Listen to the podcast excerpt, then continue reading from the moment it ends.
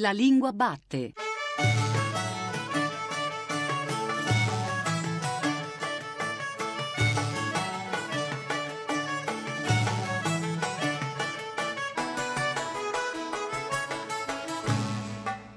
Buongiorno alle ascoltatrici e agli ascoltatori che ci stanno seguendo ora su Radio 3. Io sono Giordano Meacci e questa è La Lingua Batte, la trasmissione che ogni domenica va alla scoperta della lingua italiana. Oggi, 3 marzo, compleanno di Cantor e dei suoi infiniti, cercheremo di raccontarvi e di raccontarci di cosa parliamo quando parliamo di racconti.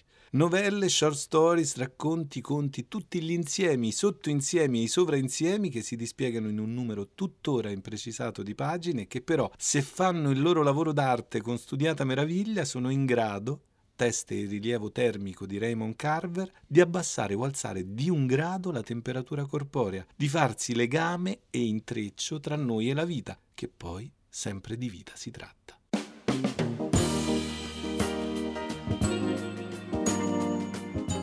Hai mai fatto l'amore con una vera meraviglia di donna?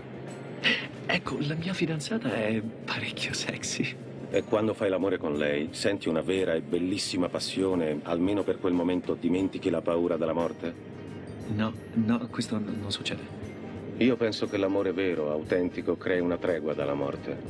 La vigliaccheria deriva dal non amare o dall'amare male, che è la stessa cosa. E quando un uomo che è vero e coraggioso guarda la morte dritta in faccia come certi cacciatori di rinoceronti o come Belmonte, che è davvero coraggioso, è perché ama con sufficiente passione da fugare la morte dalla sua mente. Finché lei non ritorna, come fa con tutti.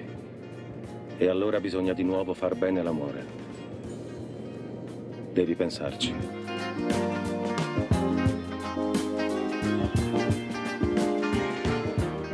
Devi pensarci, Owen Wilson alle prese con uno straordinario Hemingway ieratico e molto preso di sé, interpretato da Corey Stoll in Midnight in Paris di Woody Allen.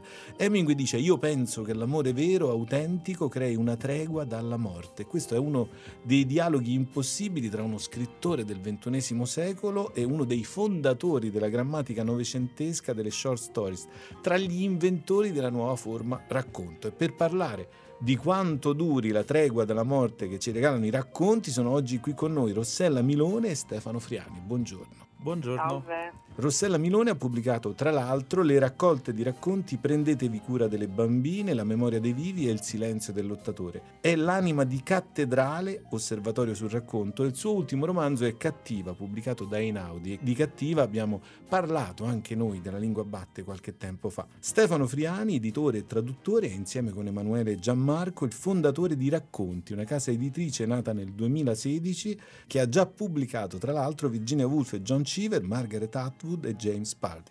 Rossella Milone, scrittrice di romanzi e di racconti, ma lei oggi è qui soprattutto per raccontarci di questo progetto rivista osservatorio appunto che è cattedrale, nome carveriano e dicitura tecnico-scientifica, osservatorio sul racconto. Sì, l'osservatorio è nato un po' come una, una scommessa ma su di noi, cioè alcuni appassionati di racconti che si lamentavano tantissimo rispetto al fatto che l'editoria italiana, ma non solo, sembrasse e sembri mh, bloccata, inceppata sul racconto, sulla forma racconto e quindi abbiamo dato vita a questo osservatorio più come risposta alla nostra lamentela. Poi ci siamo accorti che in realtà suppliva a un vuoto, che era un vuoto sistemico alla fine, strutturale, forse tuttora lo è, dell'editoria italiana in cui il racconto è considerato un po' al di sotto, no? con la L minuscola rispetto alla letteratura che eh, rappresenta il romanzo. Ecco, E- partiamo da questo, partiamo dal problema della difficoltà di diffusione dei racconti. Voi nel 2016 avete fondato questa casa editrice, casa editrice che tra l'altro tra gli italiani ultimamente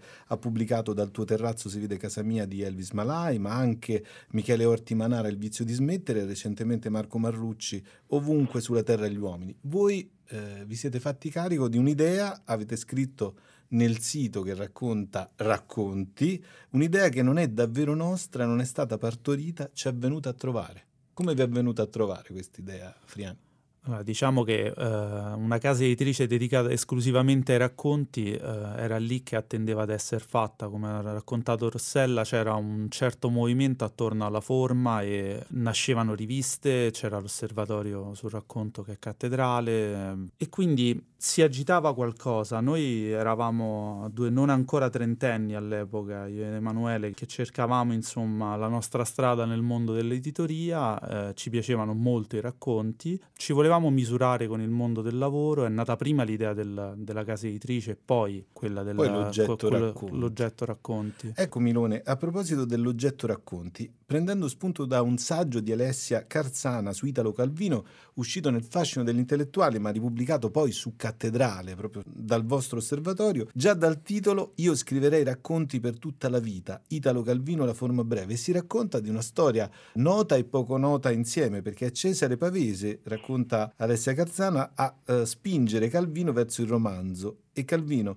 io pensavo di fare un librettino di racconti, tutto bello, pulito, stringato, ma Pavese ha detto no, i racconti non si vendono, bisogna che fai il romanzo. Però ecco, lei è d'accordo con Calvino, visto che lei si è dedicata sia ai racconti sia ai romanzi, con quindi forme diverse, ma insomma sempre da scrittrice, Milone generale sono d'accordo con Calvino, con questa cosa del racconto sì, non che le scriverei tutta la vita perché io credo che la scrittrice eh, sia la storia che puoi raccontare a decidere che vestito si vuole mettere. Sentire che c'è una forza che appartiene a, all'editoria, no? questa cosa che il libro è sì un prodotto culturale ma anche economico, commerciale che appartiene al mercato, ecco, lo scrittore da questo punto di vista si trova molto in disequilibrio. Ci sono editori che, che ovviamente ascoltano e Ehm, e sono anche molto virtuosi no? nel, nel, valorizzare poi il lavoro dei racconti, non ci fanno assolutamente per esempio differenza se hanno un libro buono, però è vero che comunque il mercato spinge lo scrittore anche solo in termini di compensi a dedicarsi di più al romanzo, ma questo non per dare tutta la colpa alle, all'editore, come dire è un circolo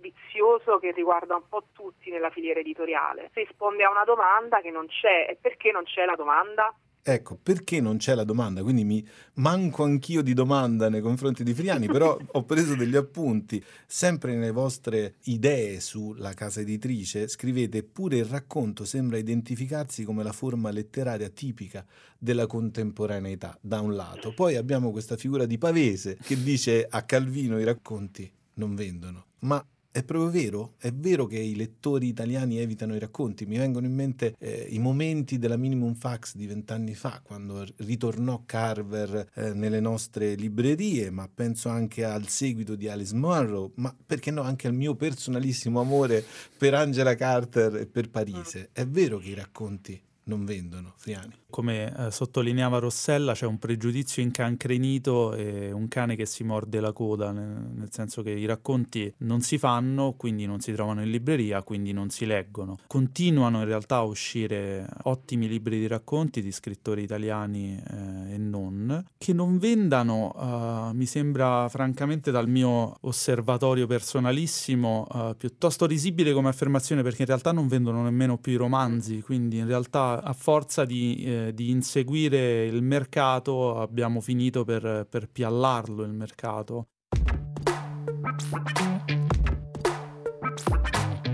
Allora, c'è una prima fase del travaglio in cui ti vengono queste contrazioni. Il travaglio. Io non ci devo essere. No, certo che ci, ci devo essere. Certo.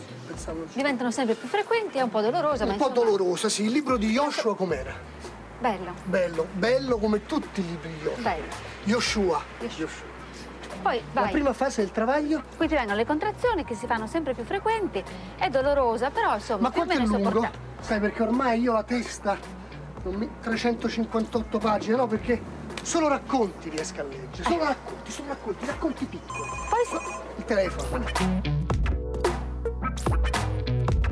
Era Nanni Moretti in aprile, la concentrazione e la forma racconto. Milone, parliamo ancora della sua forma di scrittura racconto, insomma, perché eh, si tratta di un dialogo con una scrittrice, quindi vale la sua testimonianza come una testimonianza estetica da autrice. Prendo spunto da uno dei tre racconti lunghi di La memoria dei vivi, uscito per Einaudi una decina d'anni fa, ormai nel 2008. Durò quattro anni, suo padre dormiva avvolto in un confuso stato di semicoscienza, in cui a volte la riconosceva, altre no, E poi continua il brano di eh, Le gioie dei morti, questo è il titolo del racconto. Suo padre era di una lucidità raggelante altre volte, dava ordini, disposizioni, faceva scrivere documenti e sistemare fatture. Ecco, per giocare Milone furono lunghissimi giorni intervallati da aspettative e illusioni. Un racconto rispetto a un romanzo. Non sarà che c'è questa nettezza prioritaria di dover scegliere solo le aspettative e le illusioni evitando il corso dei lunghissimi giorni, come se i racconti fossero quel momento raccontato e invece il romanzo è anche la preparazione di quel momento. Sì, a me rispetto al racconto viene sempre in mente um, l'aiku, che mi affascina come gioco, no? la poesia haiku, quella giapponese in tre versi.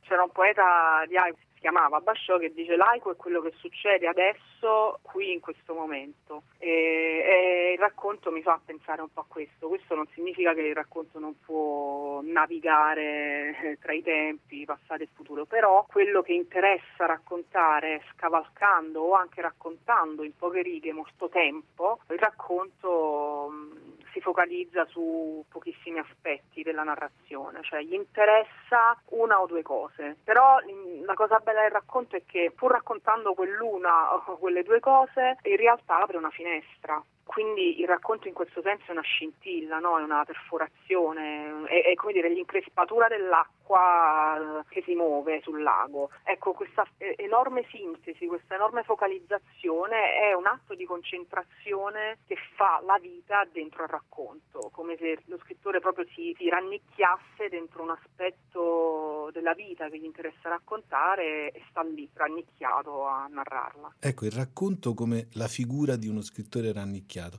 Abbiamo parlato dei vostri titoli italiani, eh, friani. Leggo dalla terza di copertina di un vostro titolo recente che è Ovunque sulla terra gli uomini di Marco Marrucci. Marco Marrucci, San Miniato 1985, ha inviato un manoscritto che adesso è il suo libro d'esordio. Questa è la biografia. Poi una seconda di copertina, peraltro veritiera. Nella prosa di Marrucci sembra non aprirsi alcuno scenario che scavalchi o anticipi le vocazioni letterarie in sé, come se il lettore insieme alla voce narrante partecipasse all'apparizione dell'universo universo in cui pure si ritrova frase dopo frase, parola dopo parola. Quindi anche dal punto di vista della segnalazione del libro c'è una componente saggistica alta, molto forte. E leggere poi la sintassi di Marrucci dal primo racconto, tutto questo io lo so perché la vedo quando mi attardo sulla soglia, quando sbircio dentro la cucina guidata da una preveggenza angosciosa e decifro il tremore disarticolato delle spalle, quella sismicità trattenuta e periodica che sono le increspature, non a caso, del suo dolore ogni volta volta che affiora in superficie. Ecco, questa è una sintassi complessa. Abbiamo tre complessità che si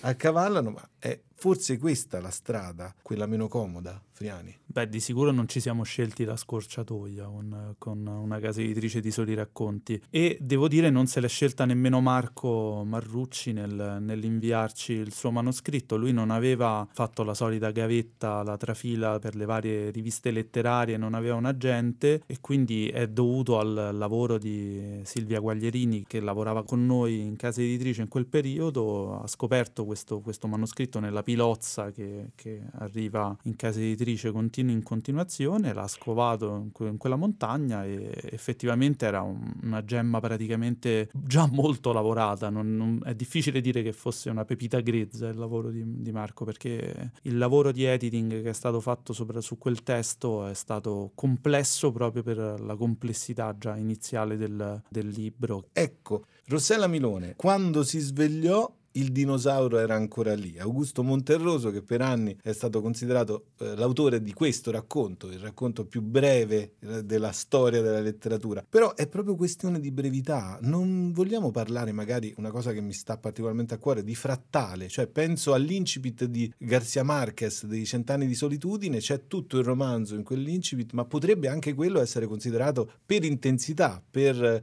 complessità e intensità, un racconto breve davanti al plotone d'esecuzione esecuzione e il colonnello Aureliano Buendia si ricordò di quel remoto pomeriggio in cui suo padre l'aveva portato a conoscere il ghiaccio. Vale come racconto breve come quando si svegliò il dinosauro era ancora lì. La forma forma racconto non riguarda la brevità, non riguarda la lunghezza. È chiaro che definire un racconto una storia di 200 pagine è inverosimile, ma questo ha a che fare semplicemente con quello che il racconto narra. Per esempio mi viene sempre in mente un romanzo pubblicato da Sur che si chiama mm, Andarsene di Asbun, che è un racconto lungo, romanzo breve, definiamolo come vogliamo, però è una storia enorme, larghissima, che abbraccia infiniti piani temporali con continui cambi punti di vista e quello per quanto breve è un romanzone perché ha il respiro di una storia che richiede lo spazio il tempo e, e, la concentrazione che ha il romanzo. Ci può essere anche un racconto molto lungo, non so, penso a Casa d'Astri no? uh, di Silvio D'Arzo che è molto lungo, e quello è un racconto, così come tanti altri, che possiede quella cosa che può avere solo il racconto, cioè il racconto si forma su tutto ciò che non si dice. Costruire un romanzo così sarebbe molto complicato, no? perché il lettore ha bisogno anche di distensione, di momenti in cui gli viene raccontate cose non per forza necessarie che raccoglierà dopo. Il racconto no. Per fare questo ovviamente bisogna saper usare molto bene le parole che non si scrivono, cioè tutto quello che rimane taciuto. Il racconto di quello che è taciuto. Io alla fine di questa chiacchierata Stefano Friani faccio una domanda alla Peter Venkman di quando faceva l'imbonitore televisivo e mi dico, potrà mai capitare che la casa editrice racconti impazzisca e pubblichi dei romanzi? E se sì, cambierete nome o cambierete premesse editoriali, Friani? Uh, in realtà c'è qualcosa che bolle in pentola, che ovviamente non sono i romanzi, però faremo quel particolare abito sartoriale, cioè il racconto lungo, le 100 pagine calviniane. ci sarà una collana precipuamente dedicata a questa forma, pochissimo praticata perché se possibile ancora più ghettizzata e ghettizzante del, del racconto, perché naturalmente c'è la raccolta di racconti che bene o male qualche, qualcheduno ogni tanto si pubblica, ma pubblicheremo due grandi lavori. E si tratta della Casa della Fame di Dambuzzo Marecera, il Joyce africano, come, come viene segnalato dal Guardian, da un articolo del Guardian, e l'altro è La parabola dei ciechi di Gert Hoffman. E questi libri usciranno in concomitanza con il Salone del Libro di Torino a maggio.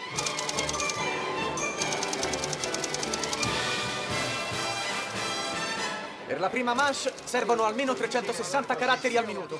Arrivare in fondo alla gara equivale a correre i 5.000 metri. Battere su dei tasti, lo posso fare anch'io. Ah sì, vada a dirlo a quelli della giuria. Della giuria? Ogni lettera sbagliata, invertita o mancante, ogni parola in più, ogni interlinea non rispettata sono 100 caratteri in meno. Ci sono 16 qualificate, tutto in 10 mm. minuti, poi 8, poi 4. E le due in finale si la giocano in 5 minuti. Vorrei tanto vederla al posto di quelle ragazze. Sono sensazionali! Sono sensazionali! Vai, Poletto, più veloce della tua ombra! Martino, più veloce non si può! Nazionale dopo il regionale. Oh, e qual è il record mondiale? 512 caratteri al minuto. È un'americana che lo detiene? Neanche a dirlo, certo. Non sa fare nulla, ma quando batte a macchina è veloce, potente e concentrata, vedrai.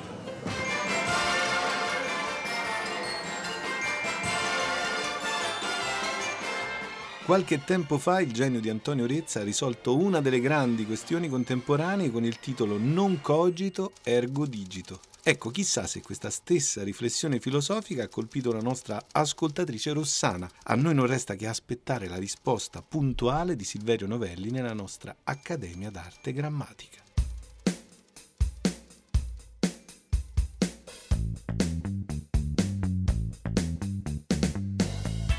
Nella pagina Facebook della Lingua Batte, Rossana si chiede, aperte virgolette, se manoscritto è scritto a mano e dati lo scritto con la tastiera della macchina per scrivere, come si dice di un testo scritto con la tastiera del PC? Non si può ugualmente usare dati lo scritto? Beh, io mi sento di dire che dati lo scritto è una scelta giusta, quasi forse obbligata, e probabilmente in futuro il collegamento tra questo significante e il significato di testo scritto con la macchina dattilografica, che altro non sarebbe che la buona vecchia e cara macchina per scrivere, verrà segnalato nei dizionari con la marca d'uso antiquato e poi più avanti nel tempo antico addirittura. Ma tornando al presente, non va sottovalutato che l'azione della battitura dei tasti è sostanzialmente identica nella macchina per scrivere e nel personal computer. E infatti in entrambi i casi compiamo la stessa operazione meccanica di battere sui tasti con le dita, le quali dita, per di più, vengono onorate nella parola stessa, dattilo scritto, in cui l'elemento dattilo significa originariamente per l'appunto dito, passando dal greco attraverso il latino e arrivando fino a noi. Pertanto va benissimo parlare di dattilo scritto, cara Rossana. E infine chiudo una volta tanto con una domanda, anziché con una risposta. Troveremo un singolo termine per definire i testi dettati a voce all'intelligenza artificiale del computer? Dattilo scritti anche quelli? Cercando la continuità col passato, non più con l'impossibile, evidentemente, riferimento all'azione del comporre, ma con la perdurante identità della forma finale del testo stampato? A voi la sentenza, ardua o meno ardua che sia. Ah, non ci posso credere che lei è di New Orleans, mi manca tantissimo. Ah, io ci ho vissuto soltanto per poco, ma la mia mamma c'era nata e cresciuta. Le dico una cosa. Alvin finge di non sapere chi è lei, ma non appena lei è arrivato in città ha letto i suoi libri. No. Pensi che ha mandato uno dei suoi a prendere colazione da Tiffany a Kansas City perché la biblioteca locale l'ha bandito. Oh. E lui disse, ho idea che mi fai un dispetto. E, e allora io, credi che abbia accettato questo lavoro per un dispetto a te? Scrivevo il copione mentre loro giravano, tutto quel tempo in Italia. Lavoravo come un matto tutto il giorno e correvo giù al bar verso mezzanotte per consegnare le scene del giorno dopo. E Humphrey si era praticamente trasferito nel bar dell'albergo. Humphrey Dove Bogart? lui e John. John Huston? Eh già, bevevano tutte le sere. E bevevano sul serio. Sì, come bufali d'acqua assetati.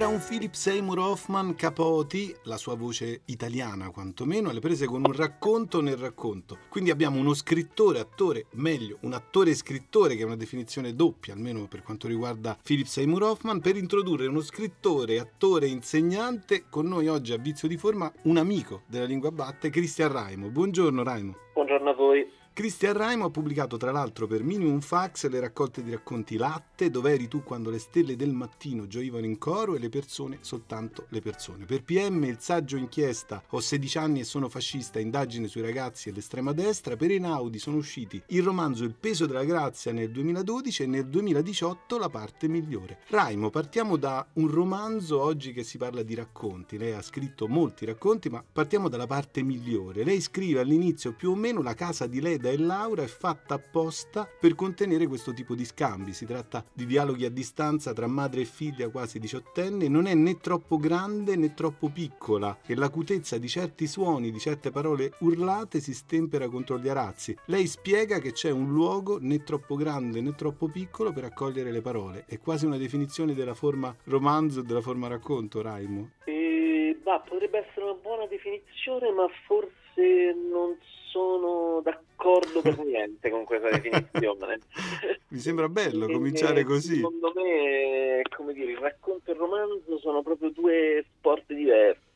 Come se uno gioca a calcetto e gioca a calcio. Di fatto i punteggi sono diversi, gli sport sono diversi. Molti giocatori che sanno giocare bene a calcio, a calcetto poi invece non, non- non riescono a trovarsi e l'opposto, eh, perché di fatto appunto le regole sono diverse, i campi sono diversi, anche se sembra che poi la pratica e l'allenamento sia lo stesso. Quindi è d'accordo però sul fatto che esistono luoghi diversi, diverso è lo stadio olimpico di Roma, diverso il campo da calcetto che tutti noi Sì, però non sono frequentiamo. soltanto forme, penso che non siano soltanto forme, penso che sia giusto, come dire, pensare dei campionati diversi, delle discipline diverse. E- Raimo, mi piace molto questa polisemia della parola discipline, proprio perché c'è una disciplina del romanzo, evidentemente una disciplina del racconto a questo punto, una disciplina diversa proprio nel modo in cui ci si pone. Eh, lei racconta nel momento in cui madre e figlia stanno per parlarsi di una cosa cruciale che è l'inizio poi del romanzo stesso, il racconto che aveva in testa da fare a sua madre, occorreva prima sedersi, aveva bisogno di attenzione, era impaurita, era la versione ridotta, edulcorata del racconto che si riscriveva in testa, ma sedersi bisogno di attenzione e un po' di paura all'inizio è proprio come accade a tutte le narratrici e i narratori della storia, il momento in cui si racconta più o meno quelle sono le sensazioni di partenza. Sì, è vero che però mentre, come dire, nella vita e nella narrativa noi possiamo avere tanti tipi di, di, narrazione diverse, correggerle, cambiarle, non trovarci d'accordo con quella che è stata una narrazione molto importante nella nostra vita, per esempio appunto una relazione, un matrimonio, eh, possono essere eh, messe in discussione da un'altra narrazione, un matrimonio, una, una, seconda, una terza vita. Invece il racconto è, mm, come direbbe Robert De Niro in uh, Nel cacciatore si ha a disposizione un colpo solo e, e, e, quel colpo lì o va a segno oppure in realtà tutto non funziona. Che cos'è il racconto e che cosa non è il racconto? Eh, beh, insomma, è difficile da, da definire. E infatti noi partiamo, partiamo, proprio da questa domanda che eh, apparentemente oziosa, oziosa in senso filosofico, invece ci interessa molto Raimo, ma io continuo a usare le parole dei suoi personaggi con lei più che contro di lei, nel senso che le parole sono poi quei proiettili all'interno di quel proiettile solo che racconto o anche all'interno della, della scrittura di un romanzo, di un qualsiasi testo, ma Laura, uno dei personaggi, viene descritto così, si è ripassata in mente i suoi discorsi molte volte, li ha talmente ripetuti che adesso le parole le paiono asciutte come delle bacche disidratate o del corallo finto.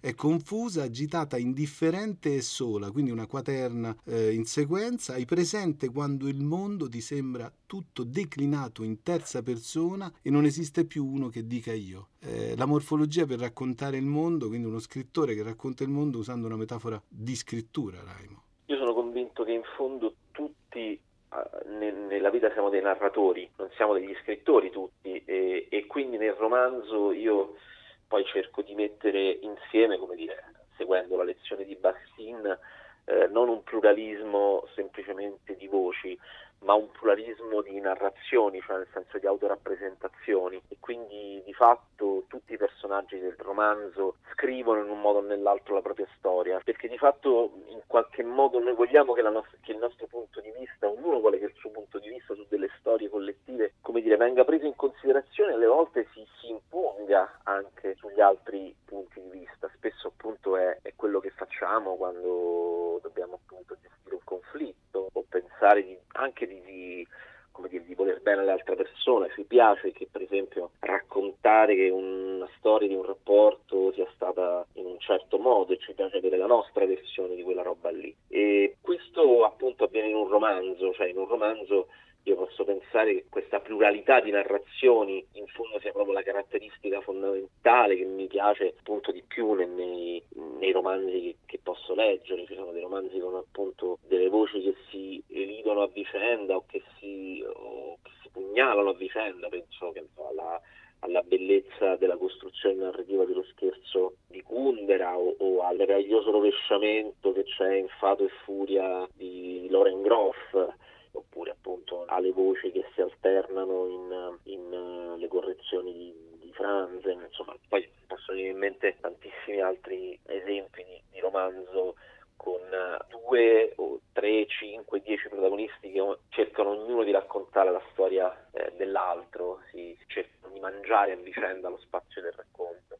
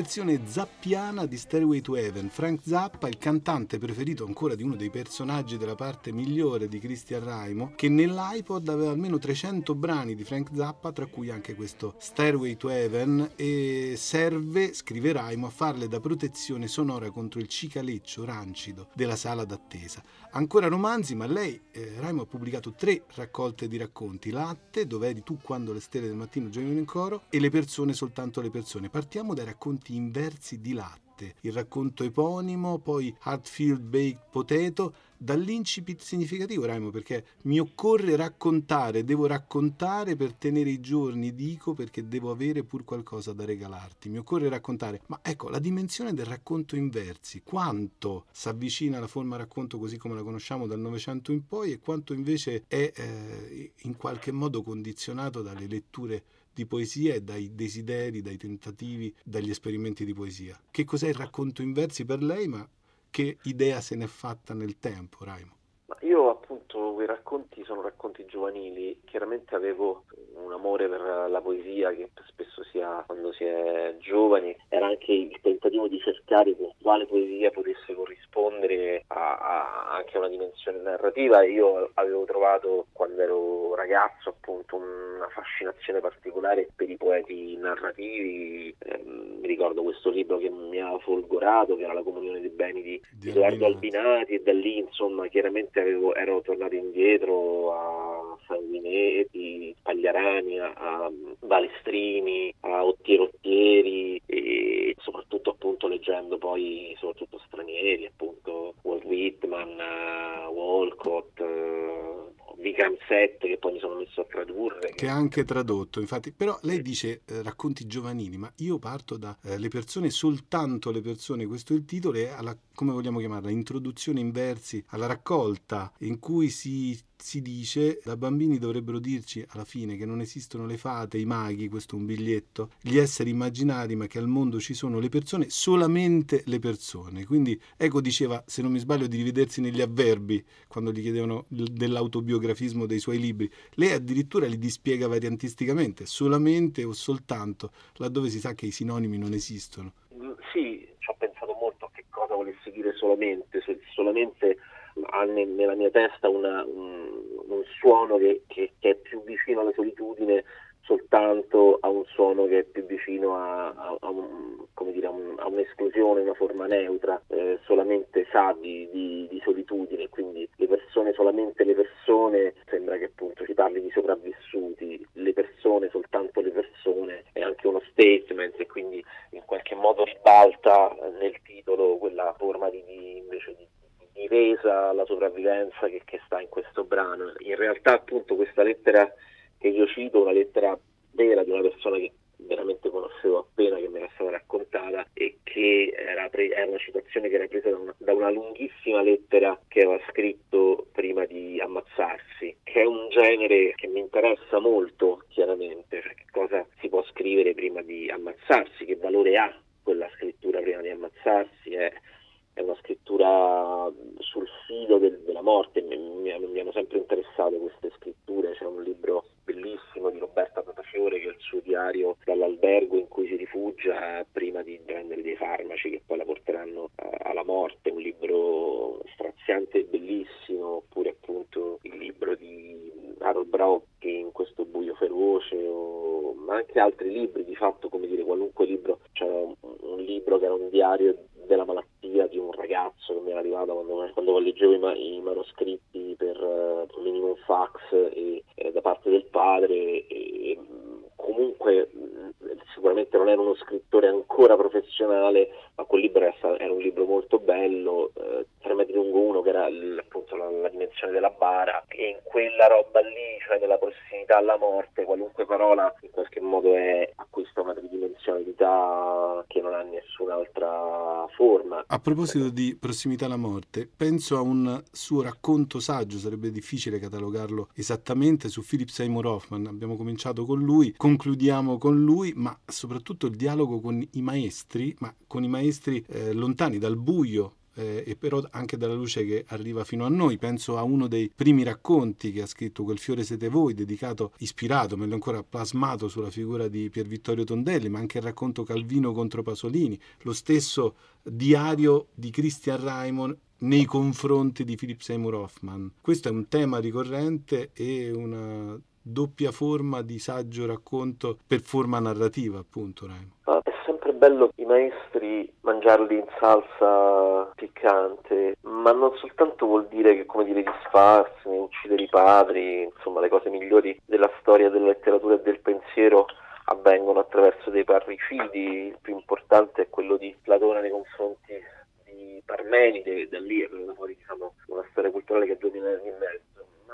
Per me è, bello, è molto bello rivedere dire, i propri maestri come i propri padri in una forma umana. E quindi per esempio giocare con Calvino, con Pasolini, con Tondelli che insomma sono stati chiaramente mm, figure di riferimento per centinaia, per migliaia di, di autori in Italia. Giocare come fossero appunto dei, dei compagni di sport più che dei maestri da omaggiare proprio per eh, riconoscergli il peso che hanno avuto nella formazione non soltanto letteraria ma anche appunto spirituale. E chiaramente tra gli scrittori poi abbiamo scelto anche quelli che ci sembravano più contraddittori, più controversi, più liberi.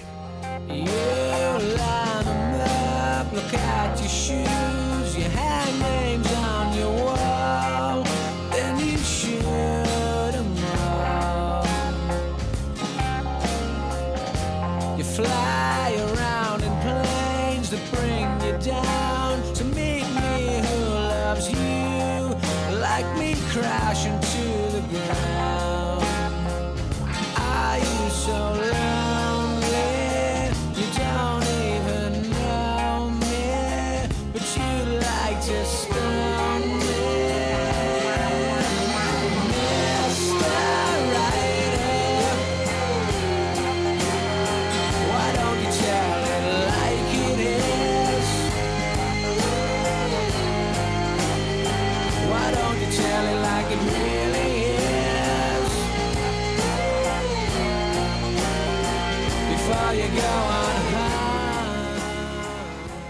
Luca Ricci è nato a Pisa nel 1974 e vive a Roma. Ha pubblicato tra l'altro L'amore e altre forme d'odio, La persecuzione del rigorista, Fantasmi dell'Aldiquà e I difetti fondamentali. Per la nave di Teseo ha pubblicato di recente nel 2018 il romanzo Gli autunnali in corso di traduzione in varie lingue e il racconto Trascurate Milano.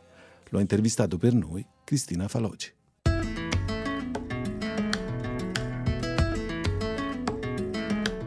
Ricci, lei è uno dei principali scrittori di racconti in Italia. La sua produzione è stata dedicata in gran parte a questo genere, escluso ad esempio l'ultimo romanzo, Gli autunnali, uscito l'anno scorso per la nave di Teseo. Cosa distingue uno scrittore di racconti da un romanziere? Ecco, è una vocazione che ha coltivato con precisa consapevolezza oppure semplicemente è andata così?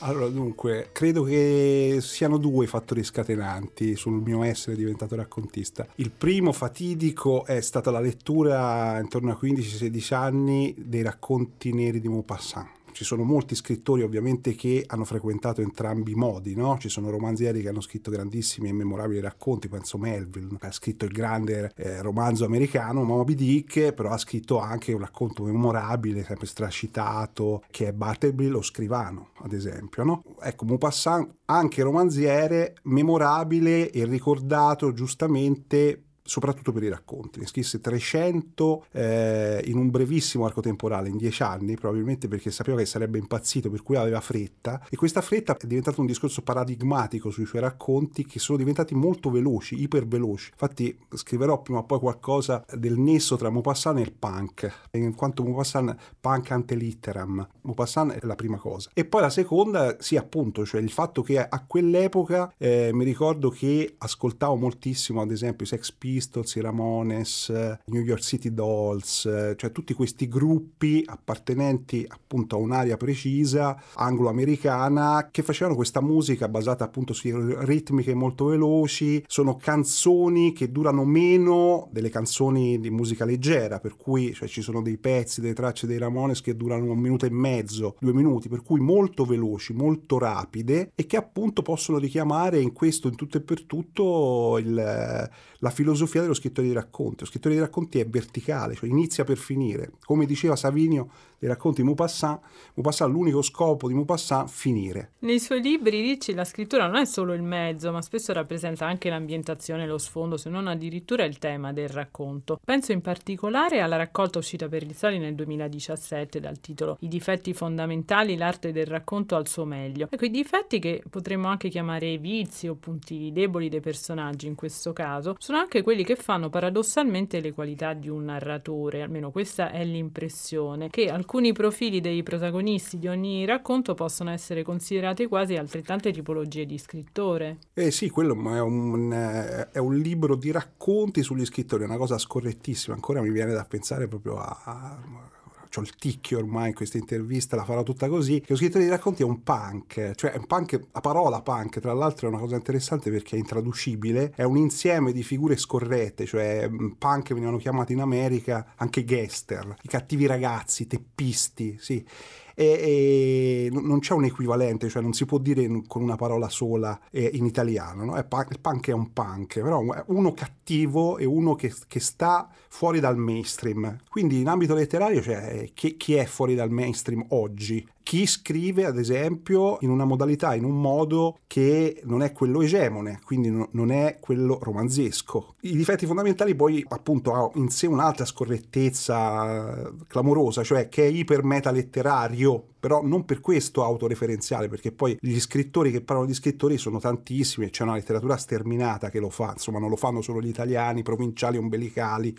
tristi. Però chi poi fa, commette degli azzardi e non scrive il libro che tutti ci si aspetterebbe che debba essere scritto, allora a quel punto possono succedere i cortocircuiti, insomma, delle cose che sono difettose per tornare appunto al titolo dei difetti fondamentali, ma che si prendono dei rischi. Se la letteratura non si prende dei rischi, anche di sbagliare, anche di battere delle culate non è, non è niente, cioè non è interessante. Cito da un altro suo testo, Ricci, come scrivere un bestseller in 57 giorni che è uscito tempo fa per la terza. Era secco allampanato, indossava gilet coi bottoni di legno a pomello, sciarpe passionarie di lana rossa e completi di velluto marrone. Non so perché non scrivesse poesia, aveva tutti i difetti necessari per diventare un grandissimo poeta. Ecco, il passo è sicuramente ironico, però ci aiuta a chiedere a questo punto fuori di metafora quali sono a suo avviso gli ingredienti fondamentali poi alla fine per scrivere un buon racconto racconto? Per scrivere un buon racconto non bisogna avere voglia di spiegare tutto, non bisogna avere voglia di, di analizzare tutto e non bisogna avere una fame onnicomprensiva di abbracciare tutta la realtà. C'è un aforisma molto bello di tal eh, Luca Ricci, uno scrittore di racconti, che dice così: un romanzo è riuscito se suscita un dibattito, un racconto se lascia senza parole. C'è una differenza cioè, importante da un punto di vista proprio di fruizione cognitiva e anche proprio nel, nello scrivere, lo scrittore di racconti è come se rinunciasse a voler spiegare e capire anche, in un certo modo, affidandosi di più non a una comprensione ampia, articolata, analitica, ma all'epifania, cioè alla, a, al singolo momento che si rivela e che rivela qualcosa al lettore. No? Un altro scrittore famoso, citando un altro aforisma in questo senso, Julio Cortázar, grande scrittore argentino di racconti, diceva eh, un romanzo può vincere ai punti, un racconto deve vincere per è un po' la stessa cosa. Luca Ricci la insegna anche in alcune note scuole di scrittura. Ecco, volevo chiederle quali sono invece i difetti proprio in senso letterale più ricorrenti nei testi degli aspiranti scrittori che ha incontrato. Allora, dunque, i difetti sono senz'altro i difetti che in realtà si notano anche negli, negli scrittori più smagati, cioè in quelli che poi i, i libri arrivano a pubblicarli, cioè c'è molto il, l'assenza della selezione del testo, cioè il, il critico più severo di uno scrittore dovrebbe essere lo scrittore stesso, cioè siamo noi che dovremmo metterci sul banco e capire e avere anche il coraggio di eliminare, di buttare via. Ecco, questo manca tantissimo agli aspiranti che appunto non, non capiscono che il, il materiale narrativo si sceglie e non tutto ciò che viene scritto è utilizzabile. Purtroppo appunto c'è questo ancora antico pervicace luogo comune che la scrittura sia il luogo della libertà. No, non è il luogo della libertà, è, è il luogo di leggi diverse rispetto alle leggi matematiche, alle leggi fisiche, eh, ma è- ci sono leggi granitiche, ci vuole una coerenza, una determinazione per perseguirle, per cui è un discorso di più che di visionarietà, di logica stringente. E questo discorso alla base può, diciamo, distruggere e fiaccare anche un talento. Era la notte dei Lemon Prize. E durante tutta quella giocosità forzata, ricordo un momento di introspezione. Perché? Perché qualcuno sano di mente sceglierebbe di diventare editore? Questo è stato il preciso momento in cui Dermot mi ha trovato. Uè, Timothy. Ah, ciao Dermot. Le cattive notizie arrivano inesorabilmente. Fottuta perdita di tempo. Non dimenticare che Herman Melville scrive un emozionante racconto su una grossa balena bianca che è ignorato sommariamente. Eppure oggi viene trascinato nello zainetto di ogni serio studente di letteratura nel mondo. Non me ne frega un cazzo di quando sarò morto. Voglio che la gente mi compri il libro adesso. Mm, Beh, come tuo editore è ovvio che niente mi renderebbe più felice. Ma ahimè, per qualche motivo, Sandwich di Pugni deve ancora trovare il suo pubblico. Vuoi il motivo? Te lo do io il motivo. Eccolo. Ah, vuoi dire il signor Finch? Felix fottuto Finch. Il coglione che ha fatto a pezzi il mio libro nella sua finocchiesca rivista. Non era poi così male. No? Il signor Hawkins dovrebbe scusarsi con gli alberi tagliati per la stampa del suo pomposo autobioromanzo. 400 vanagloriose pagine che spirano in un finale che è piatto e insensato oltre ogni limite.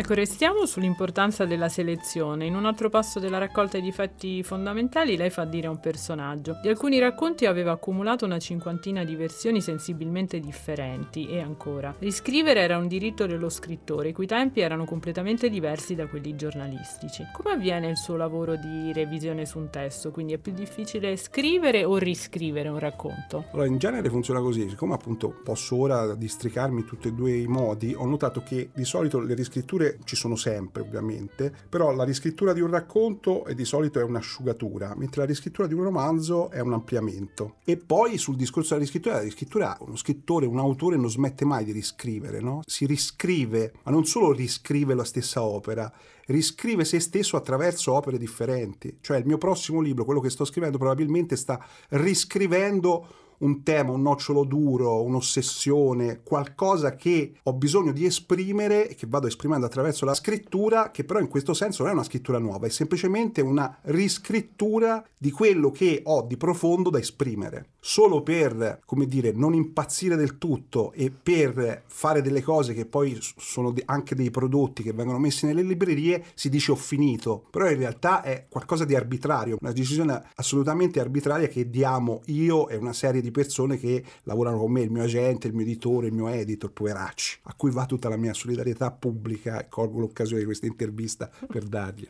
Tra l'altro, a proposito di riscrittura, Luca Ricci, nel suo ultimo fulminante racconto uscito ancora per la nave di Teseo l'anno scorso, Trascurate Milano, il nucleo della storia è l'incontro fatale di un uomo e una donna più giovane nella metropolitana milanese. Lei sottolinea l'aspetto del contatto dei corpi come motore della vicenda, ma mi è sembrato di aver trovato questa intuizione in un racconto precedente, sempre nei difetti fondamentali, quello intitolato Il suggestionabile. Insomma, una suggestione di poche righe che diventa poi lo spunto per un altro racconto, quasi uno spin-off, cioè possiamo parlare anche in questo caso di riscrittura interna più o meno consapevole. Eh sì, certo, un autoplagio eh, che però evidentemente andava poi affrontato in un secondo momento perché nel suggestionabile appunto la cosa della metro dura il tempo di mezza pagina. Sì, infatti. Eh, ci sono dovuto tornare sopra e scrivere invece un racconto lungo di 90 pagine evidentemente perché per chiarire il punto e perché evidentemente quella cosa per me ha un significato, cioè o può essere potenzialmente un rilascio di stimoli importanti per chi legge e per cui ci sono tornato sopra con una storia autonoma. Tra le sue attività Luca Ricci c'è anche quella di recensore di libri sui quotidiani. Ecco, il fatto di essere uno scrittore che si trova talvolta a giudicare il lavoro di colleghi la mette in una posizione di parità e di libertà o piuttosto di imbarazzo, considerando anche le tribù culturali in Italia che lei stesso si diverte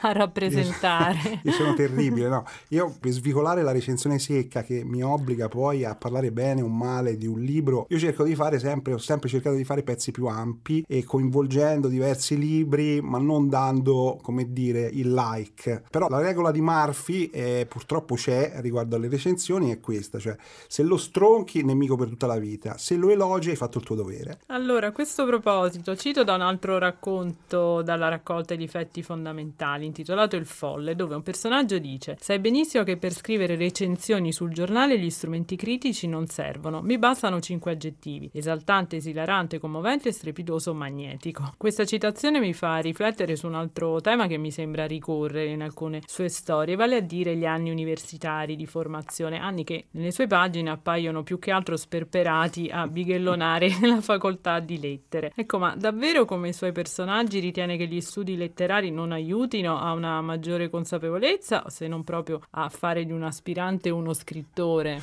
No, allora dunque, era emblematico il caso di filosofia, ancora di più di quello di lettere. Cioè tutti quelli che studiavano filosofia si sentivano filosofi. Eh, allo stesso modo, cioè non è che fai lettere se sei uno scrittore. Tra l'altro non c'è nulla di propedeutico alla scrittura nella facoltà di lettere, almeno come l'ho conosciuta io, per cui si sta parlando di vent'anni fa, nel senso che non c'erano neanche gli scritti, tu andavi lì a riferire dei, dei testi orali e, e usciva gente 110 e lode con l'abbraccio accademico analfabeta, cioè che non sapeva neanche scrivere una lettera d'accompagnamento a, per trovare lavoro. Per cui di, di che stiamo parlando? Cioè, tuttavia può essere formativa rispetto ad altri ambiti umanistici, questo è chiaro. Ricci, un'ultima riflessione sull'ispirazione, un altro leitmotiv mi sembra dei suoi racconti. Ecco, ce n'è uno ancora nei difetti fondamentali dove viene esasperato il tema della stanza tutta per sé dello scrittore, cioè un luogo riparato in cui concentrarsi e pensare solo appunto a scrivere. Lei gli sembra raccontare una poria in qualche modo indispensabile al suo lavoro. Da una parte appunto la necessità del silenzio e dall'altra il bisogno di fare esperienza della realtà per raccontarla. Ecco, trovare l'equilibrio l'equilibrio tra queste due spinte può essere un buon obiettivo, se non il fine ultimo di uno scrittore. Sì, non so se stiamo pensando allo stesso racconto, se è appunto è la storia dello scrittore che sta che dietro la porta, casa, che si chiude sì. in casa, che, che, si rifugia dentro casa e la moglie torna a bussare, quindi c'è questa cosa un po' teatrale, dialogica, che parlano attraverso la porta chiusa. E alla fine sì, un buon compromesso è quello appunto di guardare cosa succede nel pianerottolo, cioè non troppo lontano da sé,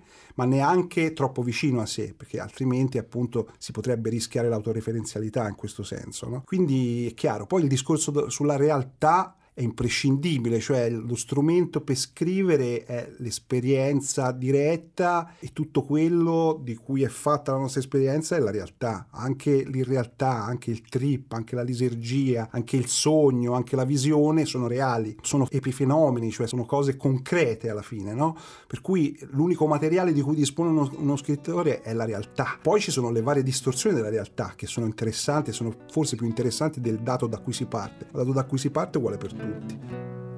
Umana cosa avere compassione di chi l'amor tormenta. Io ho perso verchio fuoco nella mente. So bene come solo i piacevoli ragionamenti mi furono refrigerio nel disamore ai torridi spaventi del desiderio.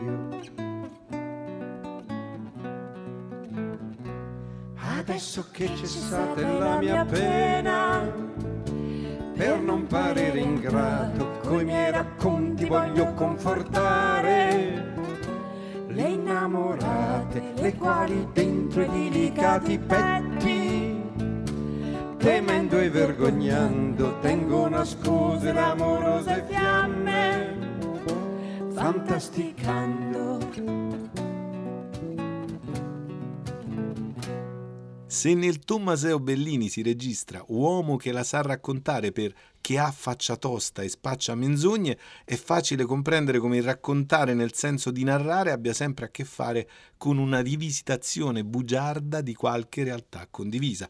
Lascia che ti dica qualcosa sugli scrittori, dice con intenzione un Clive Owen, Ernest Hemingway e una Nicole Kidman, Martha Gellhorn nel film di Philip Kaufman che porta i loro cognomi.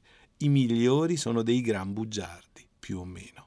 Ora, per precisare linguisticamente cosa si intenda con rivisitazione bugiarda, sarà il caso di fare i conti con un abbaglio dell'interpretazione, un errore di misura, un incidente percettivo della contemporaneità che ha radici antiche ma ha assunto significati nuovi. Quando ci si diverte da conta o canta storie è decisamente diverso se ci si muove da un desiderio di bellezza per assumerne il potere, e questi sono i fasti bugiardi della grande letteratura, o se con una faciloneria che irrita o con velleità consumate fino a una qualche capacità imbonitoria si persegue un desiderio di potere per assumersi bellezza. C'è una sostanziale differenza, insomma, scomodando una metafora nota di Nabokov sulla vera nascita della letteratura, se il pastorello grida al lupo, al lupo per divertirsi e divertire con personaggi immaginati, prima ancora che immaginari, o se invece lo fa per trovare libere le case dei fuggiaschi da saccheggiare.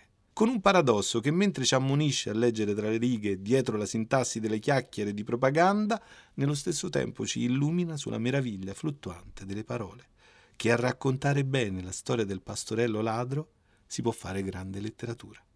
Le storie, i racconti, le novelle, le sintassi sinuose nell'eterno ritorno dei conti per schemi variati e trame intrecciate dai tempi e dai luoghi. E se contare nel senso di verificare un numero è più o meno duecentesco, il suo omografo e omofono per dire, raccontare, stando alla verità dizionaria, perennemente in movimento come la forza nella famiglia Skywalker, s'attesta già nel piano 200. Raccontare per riferire per lo più a voce parole o avvenimenti, più o meno, non presupponendo all'origine particolare cura espositiva, appare nel novellino alla fine del XIII secolo. E il suo sinonimo prezioso, ma i sinonimi non esistono davvero, si sa, narrare, ha la stessa età e compare nello stesso testo. E già in partenza presuppone una qualche forma strutturata della rievocazione.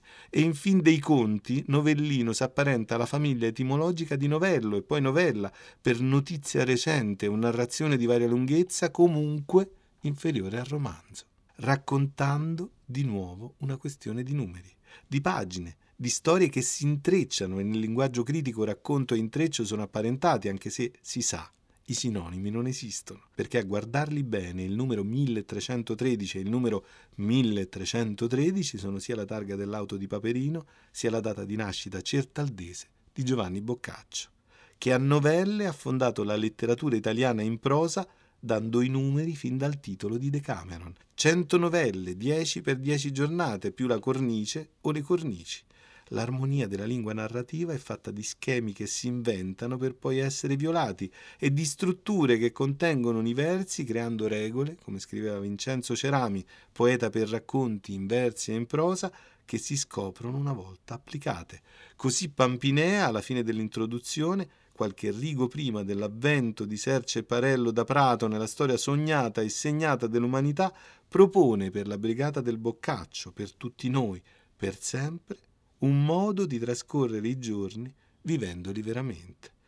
Ma se in questo il mio parer si seguisse, non giucando nel quale l'animo dell'una delle parti convien che si turbi senza troppo piacere dell'altra o di chi sta a vedere, ma novellando, il che può porgere dicendo uno a tutta la compagnia che ascolta diletto questa calda parte del giorno trapasseremo. Da Boccaccio ai racconti di Anna Maria Ortese o di Bontempelli, di Valeria Parrella, di Rossella Miloni, a quelli in versi di Cristian Raimo o di Tiziano Scarpa, la forma racconto degli ultimi due secoli mescolata e agitata insieme. Un lascito novecentesco che ha la precisione digressiva e magnifica di Tommaso Landolfi e le misurazioni a tempo zero del Calvino più sperimentale. Le novelle universali di Luigi Pirandello e le cronache dal vivo di Sandro Veronesi, gli universi eleganti di Elsa Morante e i ritagli di tempo in fiamme di Carlo Emilio Gadda. Tutti i racconti che ci consegnano la letteratura contemporanea sono al tempo stesso figli centripedi di una tradizione vorticosamente, ipnoticamente ruotante intorno al proprio centro linguistico e però anche, fortunatamente, vitalmente fratelli centrifughi di tutte le tradizioni occorse al Novecento per fondarsi. Così Tarchetti si fonde con Osvaldo Soriano, i monumenti fondativi dei racconti di Belkin di Pushkin si incontrano, fornendo motivi archetipi e suggestioni compositive con Moravia e Borges. William Faulkner e Franz Kafka convivono spesso attraverso un'ossimorica consapevolezza preterintenzionale negli esperimenti frammentati degli ultimi 15 o 20 anni.